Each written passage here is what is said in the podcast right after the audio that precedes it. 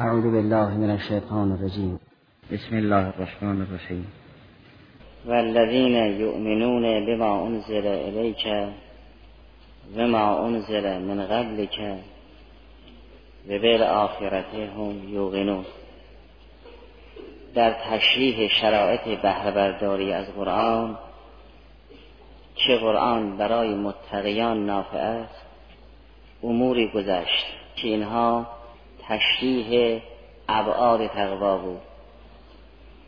بود تقوای اعتقادی و تقوای عبادی و تقوای مالی. در تقوای اعتقادی بیانی را اجمالا فرمود که یؤمنون بالغیب. همون بیان را هم در این بخش مقداری تفصیلا ذکر می‌کنم. و در سایر آیات همین سوره و دیگر سور بازتر بیان می‌کنم راجب تقوای عبادی و مالی تا حدودی بحثش گذشت. اما در تتمه بحث راجب تقوای اعتقادی به مسئله اعتقاد به وحی و نبوت می‌رسیم. نبوت دو قسم است. یک نبوت عامه است یک نبوت خاصه. نبوت عامه است که مخصوص به یک پیامبر معین نیست. اصل ضرورت وحی و رسالت مطرح است. و اینکه خدای سبحان برای هدایت بشر از راه وحی اونها را تربیت می‌کند و بشر بدون پیامبر و وحی نمی‌تواند به سعادت راه یابد. نبوت خاصه آن است که مخصوص به انبیای معین است مثل آنچه که بر موسی کلیم عیسی مسیح علیه السلام و همچنین آنچه که بر رسول خدا صلی الله علیه و آله وسلم نازل شده است.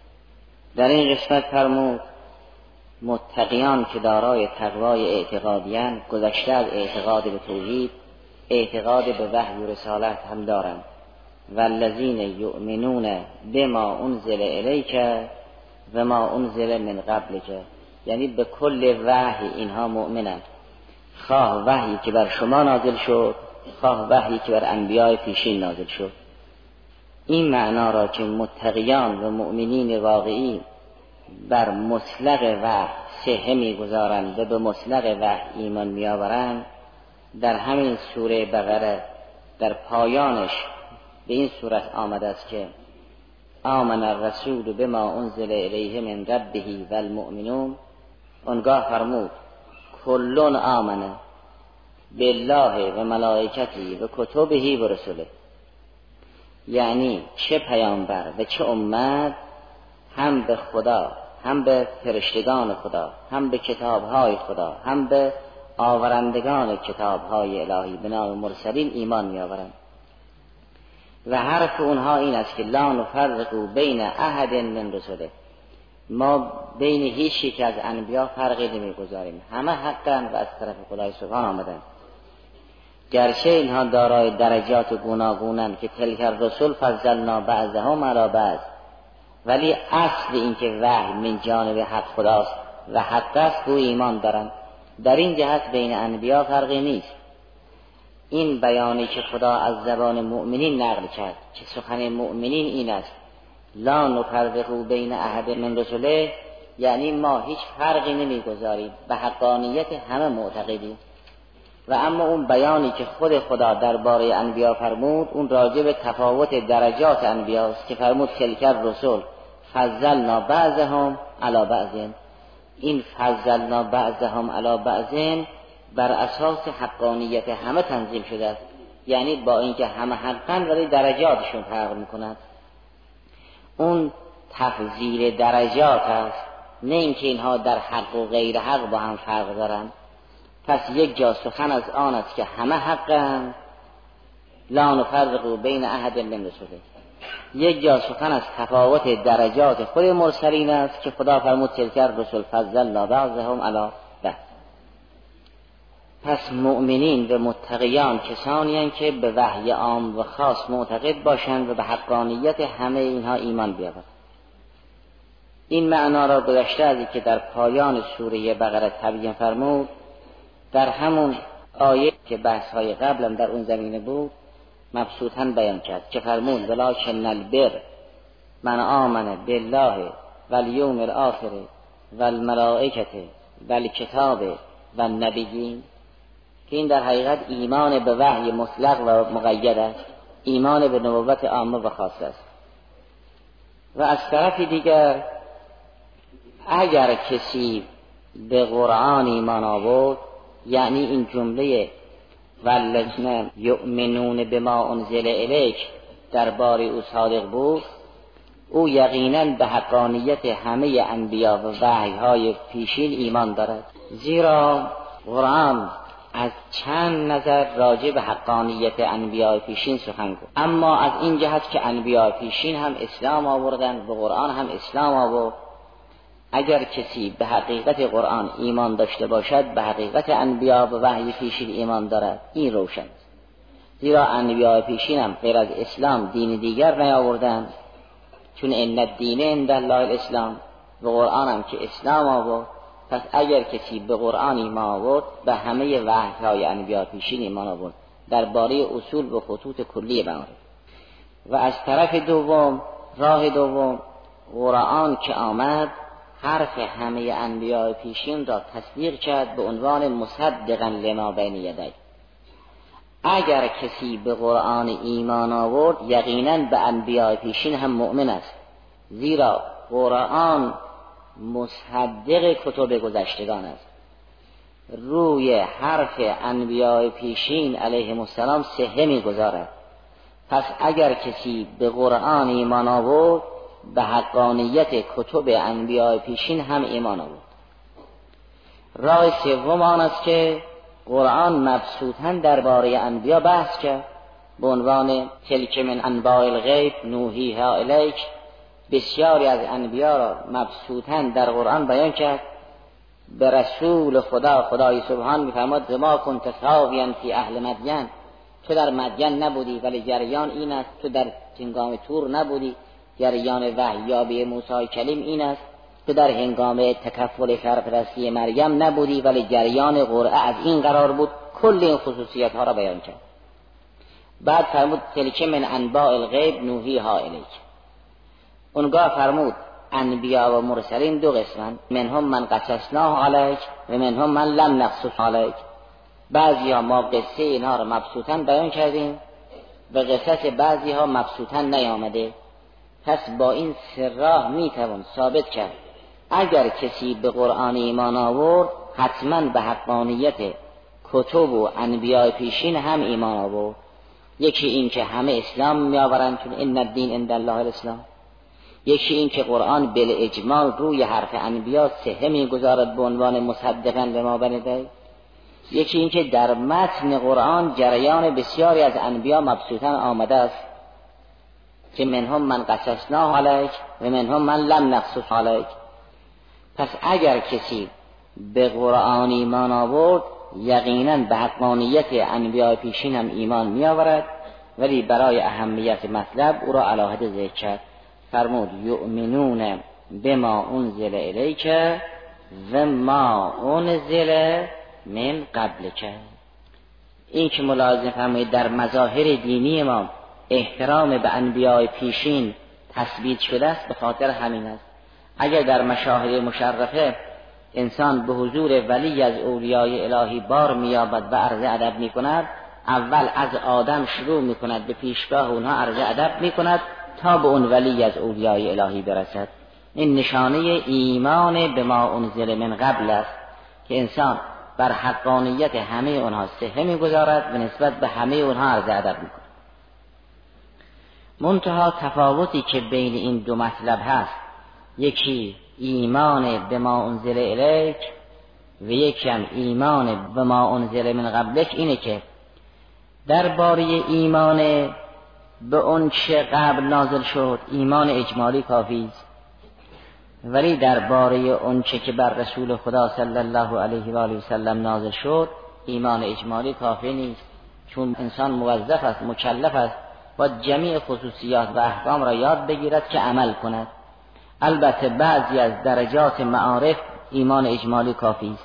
بعضی از اموری که عملی نیست محل ابتلای عملی نیست فقط جنبه علمی دارد اون هم معرفتش بر همه لازم نیست. ولی نسبت به احکام چون محل ابتلاست معرفت تفصیلی لازم است چون عمل تفصیلی لازم است. و نسبت به غیر احکام معرفت اجمالی کافی است یا برای بعضی تفصیلا برای بعضی اجمالا علیه حال شناخت تفصیلی همه احکام بر همه مکلفین لازم است. ولی شناخت تفصیلی حکم و معارف به طور تفصیل بر همه لازم نیست. یقین که داشته باشد کافی است ولو اجمالا. اما به طور گسترده بحث بکند. درباره اسماء حسنای خدای سبحان اونطوری که در پایان سوره هشت آمده است بحث مفصل درباره اسماء حسنای سبحان بکند. اینها البته برای توده مردم لازم نیست. یؤمنون بما انزل الیک و ما انزل من قبلک. در برابر این گروهی بودن که به عنوان کفار و منافق خواهد آمد که اینها عدو خدا و ملائکه و جبرئیل امثال ذالک بودن من کان عدوا لله و ملائکته و جبریل و میکال که عده دشمنان فرشتگان حق بودن اما مؤمنین کسانی که به حقانیت همه این معارف سهره می‌گذارند و ایمان میآورند. مطلب بعدی راضی به این است که یؤمنون به ما انزل الیک مخصوص به قرآن نیست. اون چه که بر قلب متحر رسول خدا صلی الله علیه و آله وسلم نازل شد متقیان ایمان دارند. خواه به صورت قرآن باشد خواه به صورت حدیث قدسی باشد خواه به صورت روایت های دیگر. بسیاری از معارف است که رسول خدا از راه فرشته وحی به عنوان حدیث دریافت کرد. اون رو هم انسان باید ایمان بیاورد. مثلا حضرت فرمود ان روح القدس نفث فی روعی ان لفظا لن تموت حتی تستکمل رزقها. فرمود روح قدس در جانم دمید این مطلب را. هیچ کسی نمی میرد مگر اینکه روزی خود را استیفا کند. خب این مما انزل الله علی قلب رسول است. به ایمان بینم لازم است. اینکه احکام را جزئیات را خدای سبحان بر قلب رسول خودش صلی الله علیه و آله وسلم نازل کرد ایمان بو واجب است. اگر گفته شد احکام دو قسم است بعضی فرض الله است بعضی فرض النبی نه به اون معناست که نبی من انده چیزی میافزاید. نبی مصدد است به لا تحرک بهی لسانک تعجل به و همچنین ما ینطق عن الهوا ان هو الا وحی یوها. بنابراین هر چه به عنوان دین از رسول خدا شنیده می شود این مما انزله الله علی قلبه خواهد بود. خواه به صورت قرآن بازگو بشود خواه به صورت حدیث. چون هر دو حکم الله هست. خواه به عنوان فرض النبی خواه به عنوان فرض الله. فرض النبی و فرض الله هر دو فرض الله هست. چون شارع حقیقی خدای سبحان است. خداست که باید برای انسان وظیفه تعیین کند. بنابراین ما انزل الیکه هم شامل قرآن می شود هم شامل احادیثی که بر قلبش نازل شده است. و این ما انزل الیکه نه تنها به اون معناست اون چه که نازل شده است و در عالم طبیعت به صورت لفظ در آمده است و تو عقل کردی.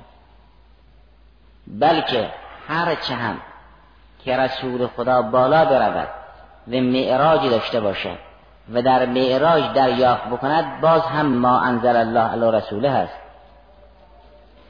بیان ذالک این است که گرچه رسول خدا صلی الله علیه و سلم عروج کرده است بالا رفته. است گرچه از زمین در اون معراج به آسمان ها و مدارج و معارج راه یافته است. اما هر چرا هم که اونجا دریافت کرده است باز اون هم ما انزل الله علی رسوله است. چرا؟ چون گرچه حضرت از سطح زمین و از عالم طبیعت و امثال ذالک سفر کرد نسبت به ما عروج است. ولی باز وقتی در برابر وحی قرار می‌گیرد اون وحی باید تنزل کند تا او بیابد. از مبدع وحی تنزل کند تا او بیابد. خواه در مرحله نازله وحی را بگیرد. خواه در مرحله عالیه در هر دو حال تنزل یافته از خدای سبحان است. منتها در اون مرحله واسطه کمتر است یا واسطه نیست. ولی علیه حال وحی تنزل می کند به صورتی در می آید که حضرت می بیند و می فهمد در اون مرحله که انک لتلق القرآن من لدن حکیم علیم باز اونجا هم مسئله تنزل است. این دعایی که در پایان سوره بقره نازل شد آمن الرسول و ما انزل الیه من ربه. گفتن در معراج رسول خدا مشافهتا بدون واسطه تلقی کرده است. این تلقی نبو معناست که این آیه مما انزله الله نیست. برای اینکه حضرت بالا رفته است آیه پای نیامده. برای اینکه گرچه حضرت نسبت به زمین و اهل زمین بالا رفته است ولی بالاخره و هر جا هم که برود تا حق تنزل نکند سخنانش رسول خدا دریافت نمی کند پس کل قرآن و کل احادیث خواه اون چه که در سطح طبیعت تنزل کرده خواه اون را که رسول خدا ترقی کرده است و یافته است هر دو مما انزله الله علی رسول الله است و هر دو را این شامل می شود.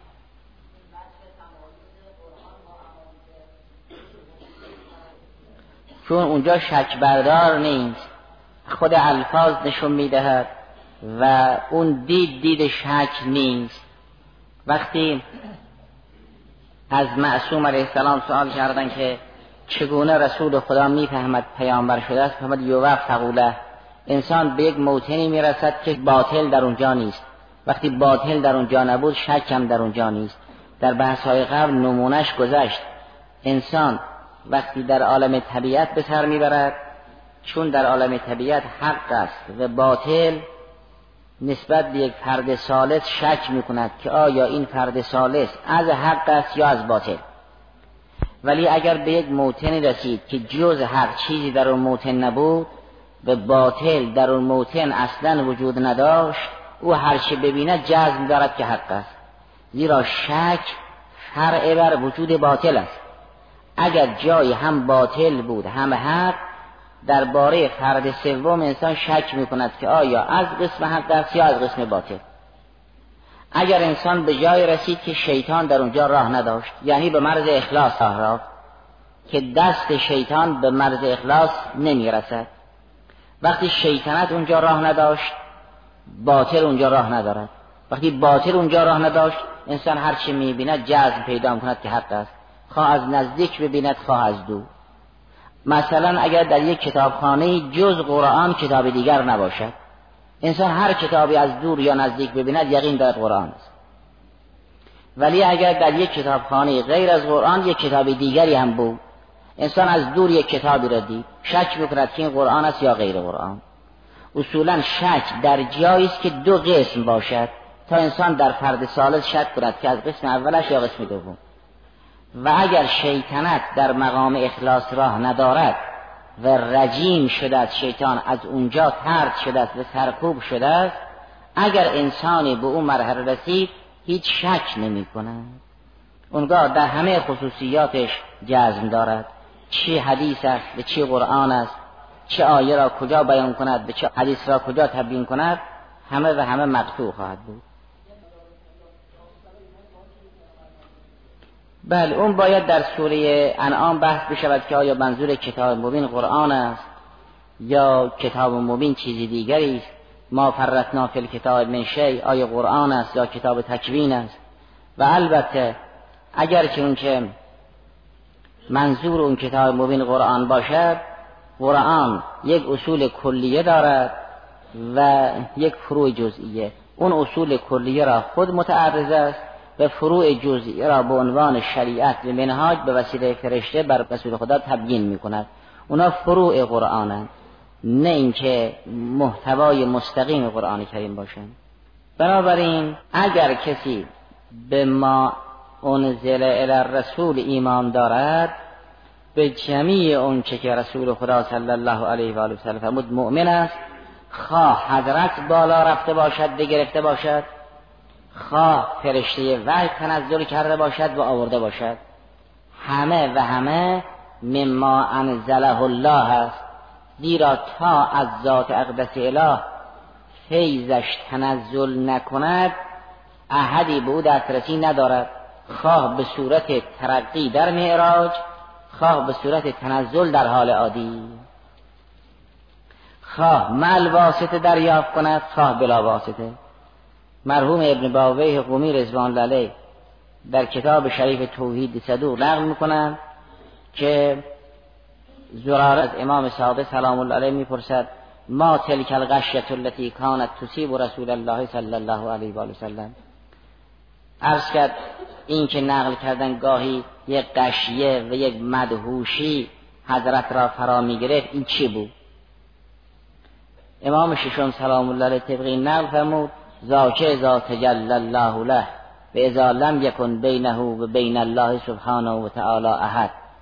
فرمود زراره اون حالتی که شنیدی رسول خدا قشیه می گرفت مدهوش می شد و از خود بی خود می شد اون وقتی بود که خدای سبحان برای او تجلی می کرد و اون وقتی بود که بین خدای سبحان و رسول خدا احدی واسطه نبود فرشته واسطه نبود. این عالی ترین مقام قرب رسول خداست. و در اون حال هم هرچی باز دریافت می کند تنزل یافته کلام حق است. و معنای تنزل این نیست که تجافی باشد. تنزل گاهی به صورت تجلی است گاهی به صورت تجافی. در تنزل های مادی مثل اینکه قطرات باران از بالا تنزل می کند یا جسمی از بالا تنزل می کند این با تجافی همراه است. تنزلی که با تجافی و مادیت همراه باشد لازمش آن است. این شی وقتی در مرحله بالاست در مرحله پایین نیست. وقتی هم که مرحله پایین آمده در مرحله بالا نیست. مثلا قطرات باران که تنزل می‌کنند چون به صورت تجافی وقتی این قطره باران بالاست دیگر در زمین نیست. وقتی به زمین آمد دیگر در بالا نیست. این رو می‌گویند تنزل به نحو تجافی که تنزل مادی است. یک وقت تنزل به نحو تجلی است نه تجافی. همین بیانی که الان به وسیله زراره از امام صادق سلام الله علیه ما رسیده است. تنزلی که به نحو تجلی باشد یعنی اون مطلب حقیقی که در موطن خود موجود است او پایین نمی آید او همواره در موطن خود هست بلکه رقیق می شود مرحله نازل او به صورت لفظ در می آید تا قابل گفتن و نوشتن و شنیدن و خوندن باشد تا دیگران با او در ارتباط باشند. این را می‌گویند تنزل به نحو تجلی. مثلا اگر یک عالم و محققی یک مطلب عقلی را در عاقله خود تحقیق کرده است اگر خواست اون مطلب را برای کسی بیان کند با قلم یا با بیان اون مطلب عقلی را از عاقله تنزل می‌دهد.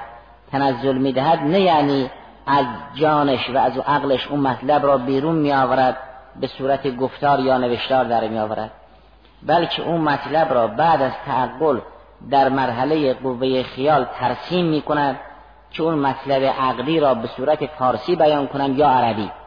برای او یک مقدمه ذکر می‌کنند دو دلیل ذکر می‌کنند یه خاتمه مثلا. این را از مرحله عاقله یک درجه تنزل داد در مرحله خیال آورد تنظیم کرد. اونگاه اون چرا که در مرحله خیال تنظیم کرد به وسیله قلم یا وسیله زبان برای دیگران بیان می‌کند. و می‌گوید اون چرا که من فهمیدم برای شما گفتم. نه یعنی اون چرا که در آغله دارم پایین آوردم و دیگر در آغله من چیزی نیست.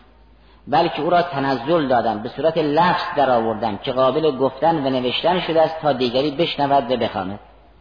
این یک نحو تنزل است به نحو تجلی اون اولی یک نحو تنزل است به نحو تجافی. قرآن که تنزل می کند نه اون طوری که باران تنزل می کند خدا باران هم میفرسته و قرآن هم میفرسته. اما باران وقتی تنزل می کند به نحو تجافی است. وقتی بالاست دیگر پایین نیست. وقتی هم به زمین آمد دیگر بالا نیست. اما قرآن را که تنزل داده است اینطور نیست. وقتی قرآن را به دست مردم داد دیگر این علوم معارف در مخزن نباشد.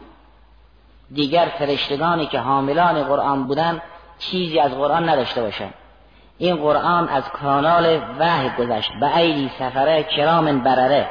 یعنی لحظه به لحظه درجه به درجه فرشتگان کریم امین حاملان وحی هر کدام از اینها به موقع خود چیز می‌فهمند.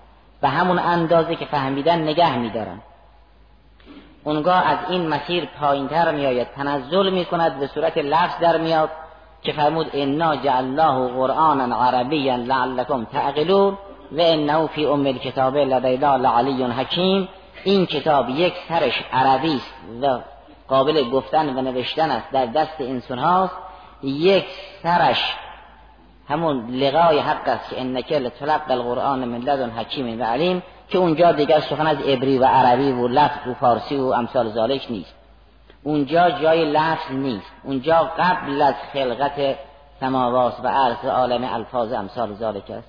و این کتاب می شود حبل الله انسان اگر این حبل الله را گرفت از نازل ترین درجهش می تواند شروع کند تا به اون درجه قصواش برسد که یقال قارئ القرآن اقرأ ورقه تا هر اندازه که بتواند بخواند و بفهمد راه باز است. چون هر اندازه انسان رشد کند باز می‌بیند قرآن بالاتر او لذا اون درجاتی را که رسول خدا صلی الله علیه و سلم رسیده است در معراج تلقی کرده است باز می‌بیند از بالا چیزی نصیبش می‌شود. باز می‌بیند او مادون معارف بلند قرآن کریم است. اینطور نیست که هم سطح باشد. چون اگه هم سطح باشد انزال و تنزل نیست. وقتی حضرت به مقامات عالیه رسید باز دید از بالا چیزی بر او نازل می شود اون عظمت را هم از جان دل می یابد اونجا که اول می یابد بعد می بیند اونجا که اول می فهمد بعد می شنود اونجا که اول ما کذب الفعاد و ما رعاست بعدا ما زاغ البصر و ما تقاست باز هم در اونجا می‌بیند از بالا بر او انزال می‌شود. برخلاف علوم ما که ما اول میشنویم و می‌بینیم بعدا می‌فهمیم. ولی حضرت اول می‌فهمید بعد می‌دید. اول ما کذب الفعاد و ما رعا بود بعد ما زاغ البصر و ما تقا. در هر مرحله که باشد می‌بیند از بالا بر او تنزل می‌کند. قهرن یؤمنون به ما انزل الیکه شامل کل این درجات خواهد شد. هر درجه که بر رسول خدا صلی الله علیه و سلم تنزل یافته است و حضرت برو در درجه عالیه دنافت الله تلقی کرده است باز ما انزل الیه هست گرچه حضرت بالا رفت ولی باز زیر پوشش وحی الهی بود. نه دیگه با جسم است. منتها یک وقت انسانی که جسم دارد در جایی که حضور دارد مسائلی در اونجا مطرح است که بعضی از مسائل رو جسم با او در ارتباط است بعضی از مسائلش جان. الان که همه ما اینجا نشستیم جسمی داریم و روحی داریم. مطالبی که مطرح می شود شنیدنش مال جسم ماست. یعنی این کارهای فیزیکی را گوش انجام می دهد درکش مال جان ماست. الان هم که ما اینجا نشسته ایم وقتی مطلبی درک می شود جسم در درک دخیل نیست. نه اینکه جسم نداریم. جسم داریم. منتها کار دو قسم است. اون نازل را جسم انجام می‌دهد. اون عالی را جان انجام می‌دهد. گفتن و شنیدن مال ابزار جسمی فهمیدن و تحلیل کردن مال جان است.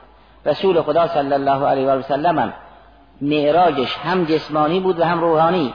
منتها برخوردهایش اونجا که جای سمع و بسر است ادوات سمع و بسر لازم است. اونجا که جای دنافت دلاست دیگر جسم نیست نه او جسم ندارد. جسم در اونجا راه ندارد. مثل الان همینجا که ما نشستیم این حرفهایی که می‌زنیم در بعضی از مراحل جسم ما صحیح است. اما در درک این معارف کلی ما جسم نداریم. اونجا که جای درک است جسم حضور ندارد نه ما جسم نداریم. ابزار کار است. اون اونها هم که نابغه هستن. ابزار مغزیشون قوی تر است. درک مال جانشون است نه مال اون مغز. مثل کسی که بینایش قوی شبکه دیدش دستگاه فیزیکی چشمش قوی اما دید مال باطر است. نه مال چشم ما یک چشم داریم که نگاه می‌کند. یک باطره داریم که می‌بیند. دیدن غیر از نگاه کردن است. نظر غیر از رؤیت است. رؤیت مال باطر است. کارهای فیزیکی البته مال چشمه. ولی اون روح قوی که می‌بیند غیر از اون جسمی است که عکس برداری می‌کند. جسم کارها خودش رو البته باید انجام بده. البته ابزار خوبی است. مثل اینکه کسی سامعه خوبی باسره خوبی امثال ذالک داشته باشد او بهتر درک می‌کنه ولی درک از آن روح است نه درک از آن جسم باشد.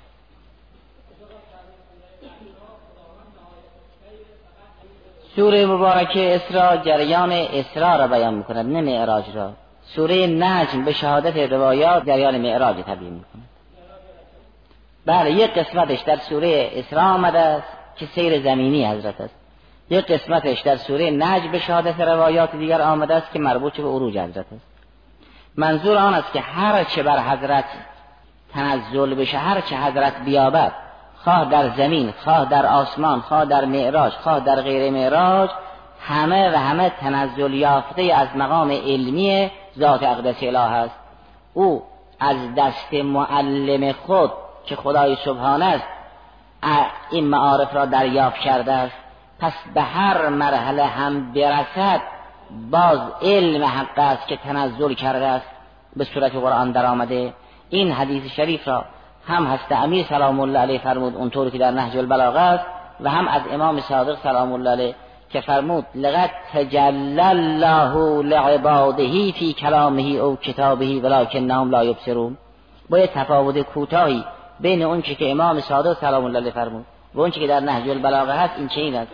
در نهج عبارت این است که فتجلا لهم سبحانه فی کتابه من غیر ان یکون رعوه خدای سبحان در کتابش برای مردم تجلی کرده است ولی اینها خدا رو نمی بینن این تنزل به نحو تجلی است نه به نحو تجافی.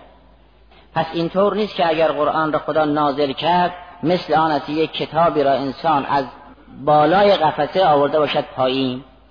این چنین نیست که یک کتابی را داده باشد به جبرئیل سلام الله علیه بعد بفرماد این کتاب رو بر پایین. که این بشه مثل باران. بلکه تنزلش به نحو تجلی نه تنزلش به نحو تجافی. اونگاه چون تنزلش به نحو تجلی است و خدا تجلی کرده است همه این مراحل را که رسول خدا طی کند و به اون عالی ترین مرحله که برسد باز می‌بیند زیر پوشش تنزل علم خدای سبحانه. الحمدلله